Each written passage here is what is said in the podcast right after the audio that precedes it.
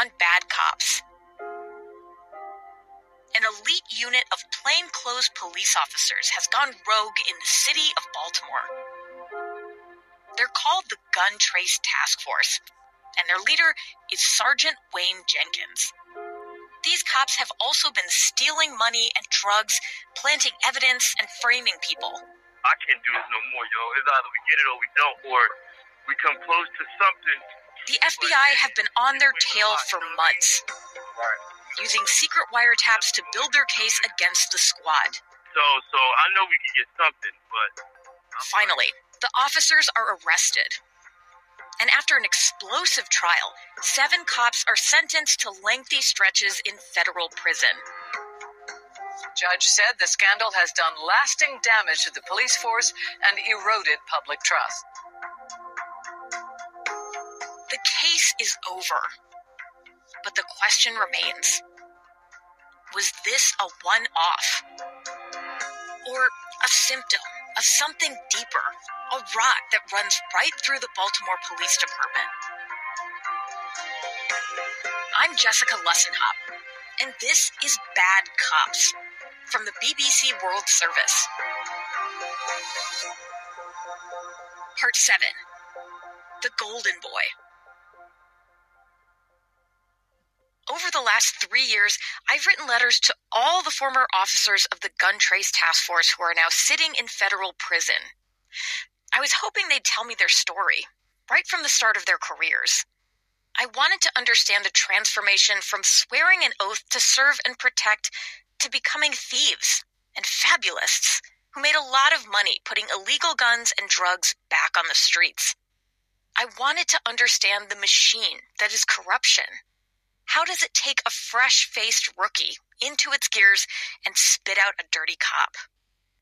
I wrote to Jemell Rayam, Momodu Gondo, Maurice Ward, Evodio Hendrix, and Daniel Hersl. A few of them wrote back, but none of them agreed to an interview. I also wrote a number of times to Wayne Jenkins, but he never responded. Since starting his 25 year sentence, he's not spoken publicly. Just as I was wrapping up this podcast, I wrote to him one last time. And I'll be honest, the last thing I expected was this. You have a prepaid call. You will not be charged for this call. This call is from Wayne Jenkins. an inmate at a federal prison. This call is being recorded and is subject to monitoring. Hang up to decline the call or to accept. Dial 5 now. Hello? Hello, Jessica. Yes, this is Jessica. Hi, man. This is Wayne. Hi, how are you? I'm hanging in there. How are you? I'm doing all right. Um, so I have to admit, it was crazy to hear this voice, so recognizable from the secret FBI recordings and wiretaps, talking to me. Weeks before this, I'd gotten a strange email from a man named Stephen Page. He claimed his group, Rose's Legal Project, was representing a number of high profile prisoners. Among them, El Chapo, the infamous Mexican drug lord. At first, I thought this was some kind of Hollywood agent. Page told me he's also now representing Wayne Jenkins. It turns out, until recently, he was Jenkins' cellmate. He's what they call a jailhouse lawyer. And since being freed, he's been working to get a sentence reduction for Jenkins. Part of that includes a media strategy. When Page first made contact, I was wary. I felt like I didn't completely understand the agenda. But at the same time, I was hoping that whatever Wayne Jenkins might say could peel back another layer on the corruption in the Baltimore Police Department. The plan was for Jenkins to call me from one of the communal prison phones. I put aside a whole day for this. It was an uneasy wait. And when he finally called, I was trying my best to hide the nervousness in my voice. First of all, uh, I have to confess I'm astonished that we're talking at all. Um, I don't, I don't know that I ever thought this would happen. Um, but I, I, I guess I wanted to ask you, you know, is there anything that you kind of want to just say right off the bat? Uh, right off the right off the bat, uh, I uh, we wasn't living lavishly. I lived modest. We wasn't enriching ourselves. I have no money in the bank when I got arrested, not a dime. And they said we were enriching ourselves and making hundreds of thousands, possibly millions of dollars, and, and that was so untrue. The first thing Jenkins wanted to talk about was money. He didn't want anyone to think he'd been living the high life. I was using the money to take care of my family. I don't have expensive cars or clothes or houses. We went on vacation. My kids had the clothes they wanted. And we wasn't living extravagant at all, but I could go out to Applebee's and Fridays every day. We go to the movies twice a week. My kids wanted new cleats, they got them. New baseball bats, they got them. So I kind of was putting a lot of it back into the children. But I, but uh, I did it because it, it just made me give my children a better life, and I'm and I'm wrong for that. I asked Jenkins if he can remember when he first crossed the line. Where did this all begin? You don't start out corrupt. You don't start out like that. I never broke the law a day in my life just until I became a cop. I never sold a drug a day in my life until I became a cop. I never thought I would sell a drug. I thought I was on the right side. And like money, like greed, it creeps in on everyone, but you're slowly brought into that world. Do you remember the the first time you ever took money in the course of your career? I know exactly when. If if not a lot of times I did take money myself, but I do remember. I remember uh, I was actually uh, coached into it by, by veterans. I mean, it, does it happen like in the spur of the moment? They hand you money and say, "This is what we do," or do they tell you ahead of time, "This is what we're going to do"? Like, how does that work? They uh, they test you. They're like like on this spe- specific one, there was a couple hundred thousand dollars in a briefcase, and the veteran who probably at the time had I would say 14, 15, 16 years on at the time when he opened it up. He was like, "Man, that's a lot of money." You know, you know, we're going to a, a bachelor party this weekend at Atlantic City. He was a sergeant at the time. We opened up the briefcase, and uh, he was like, "That's a lot of money there." And he was like, "You know what? It sure would be nice if we had ten thousand dollars to go out for my wedding." And I was brand new. Never took a dollar, and I was scared. I was like, "Is he testing me, or that's how this is really how it went down?" Just meeting him in an apartment room. On top of the bed was a briefcase, and I was like, "Well." What do you want me to do? He's like, I'm not telling you to do anything. I'm just saying it sure would be nice if we had ten thousand dollars apiece to go up to Atlantic City. And I remember taking the ten thousand dollars. How did you feel? Uh, I thought it was being tested, like I was scared. But then uh, uh, that weekend, he actually picked me up at my mother-in-law's, and we traveled out there about six or seven cops in back of the van. And he walked up on the porch, and he was like, "You still got mine, right?" And I was like, "Yeah." He was like, "All right, give me mine," and I gave him ten grand And did that kind of thing happen regularly? on a regular basis. Yes. Yep. Hundred percent. When Jenkins talks about his time as a police officer, there's still pride in his voice. I was a cop for 14 years, and I was the best. The best in the city, the golden boy. No one could get drugs and guns like me. We got four times as many guns as any cop in this city did. Wherever I went, I got guns because I was aggressive. I wanted to get guns. But now that he's in federal prison for 25 years, Jenkins is prepared to talk about how he got those results. He lays out this kind of roadmap of normalized corruption that he says is endemic to the Baltimore Police Department. Stuff he's seen since he was a rookie. The kind of things you rarely, if ever, hear cops admit to. And it starts with lying on arrest reports, on applications for warrants, even in front of judges and juries. He says if he didn't have probable cause, meaning a legal reason to stop somebody, it didn't matter. I was taught to get the guy by all means. And this is a saying we state. Don't let probable cause stand in the way of a good arrest. It means get the bad guy however you got to get him. But if you got to lie about what you've seen or what you heard or what you witnessed, as long as he's dirty, he's got the drugs and he's got the guns and he did the crime, then just get him. Just get him, and we'll worry about how to write it later. So if you could get in that man's house and arrest him, if you could arrest him in a car stop by lying, whatever you could do to get him, that's how I was taught. That's from the top to the bottom. I want to pause there for just a second. Because while lying on reports might not seem as dramatic as stealing bundles of cash from drug dealers, It confirms what many Baltimore defense lawyers had been saying about Jenkins for years that he was lying about what really happened during arrests, as well as lying on the witness stand. It was one of many warning signs that just got ignored. Jenkins also says that the pressure was always on him and other plainclothes officers to produce. That meant seizing guns by any means necessary. Not with carefully crafted investigations into illegal gun traffickers, but by chasing people off of street corners.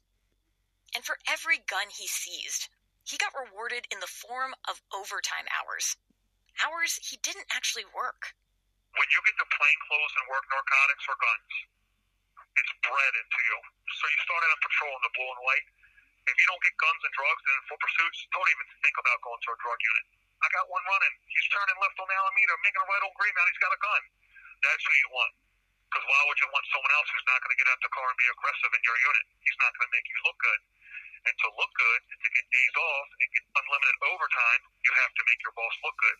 Because then the commissioners and the deputy commissioners, hey, the checkbook's open, you keep getting these guns.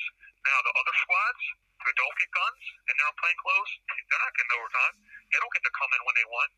My whole career, I was told, Wayne, come in. This call is from a federal prison. Wayne, I don't care what you work. You're getting guns, the checkbook's open. He says this sort of casual corruption happened with drug seizures, too.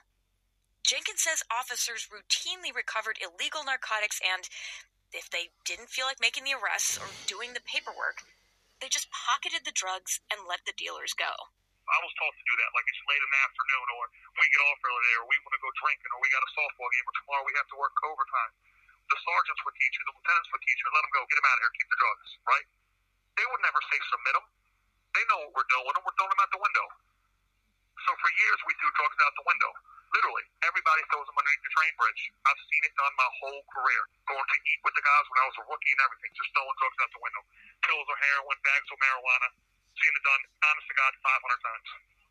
He also tells me how police officers would put their heads together to avoid punishment if any of their illegal activity came to light. When cops get in trouble, see, there's a whole history of this. When cops get in trouble or cops get accused of something on the street, or someone gets suspended, or someone gets an internal affairs complaint, immediately we get together and you go over your story. You say this, you say that, right? You're taught that. The second someone gets in trouble, we meet up and we talk face to face. You say all that, and my question's like, is working that way making Baltimore safer? That you have to because you're not going to beat it by playing fair. If you do exactly what the law states, you're not going to put nobody in prison. You're not going to put nobody in jail. They're going to beat the case. So you do see it as sort of an ends justify the means thing. I did. I did, yes.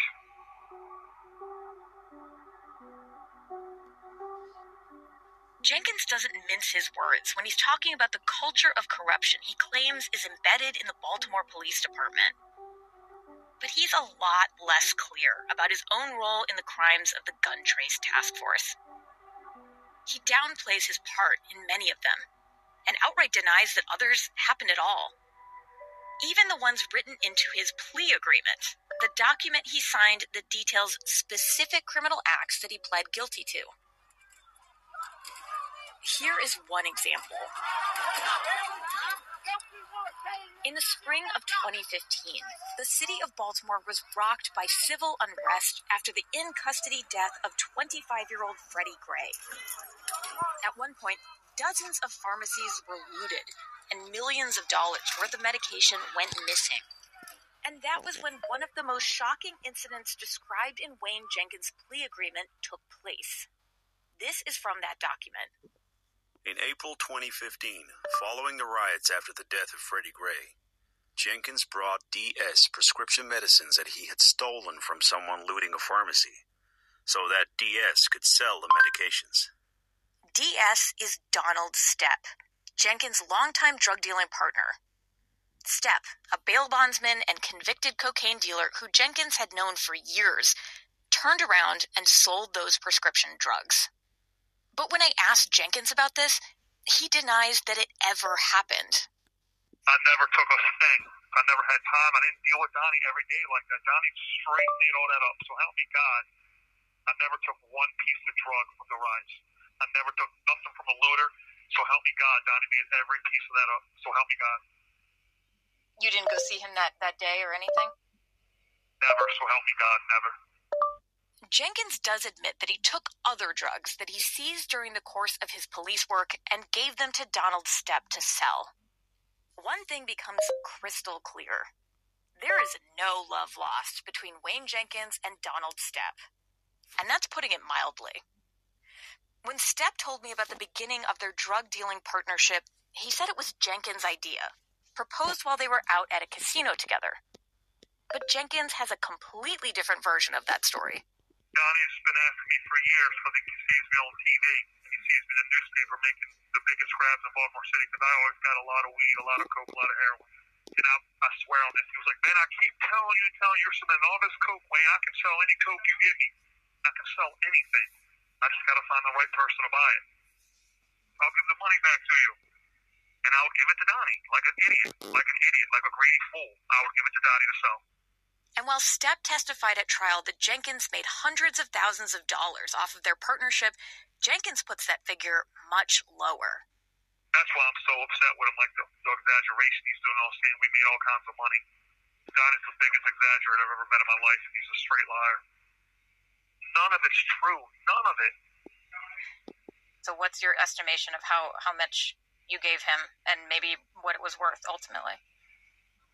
Total of, of my whole life messing with him,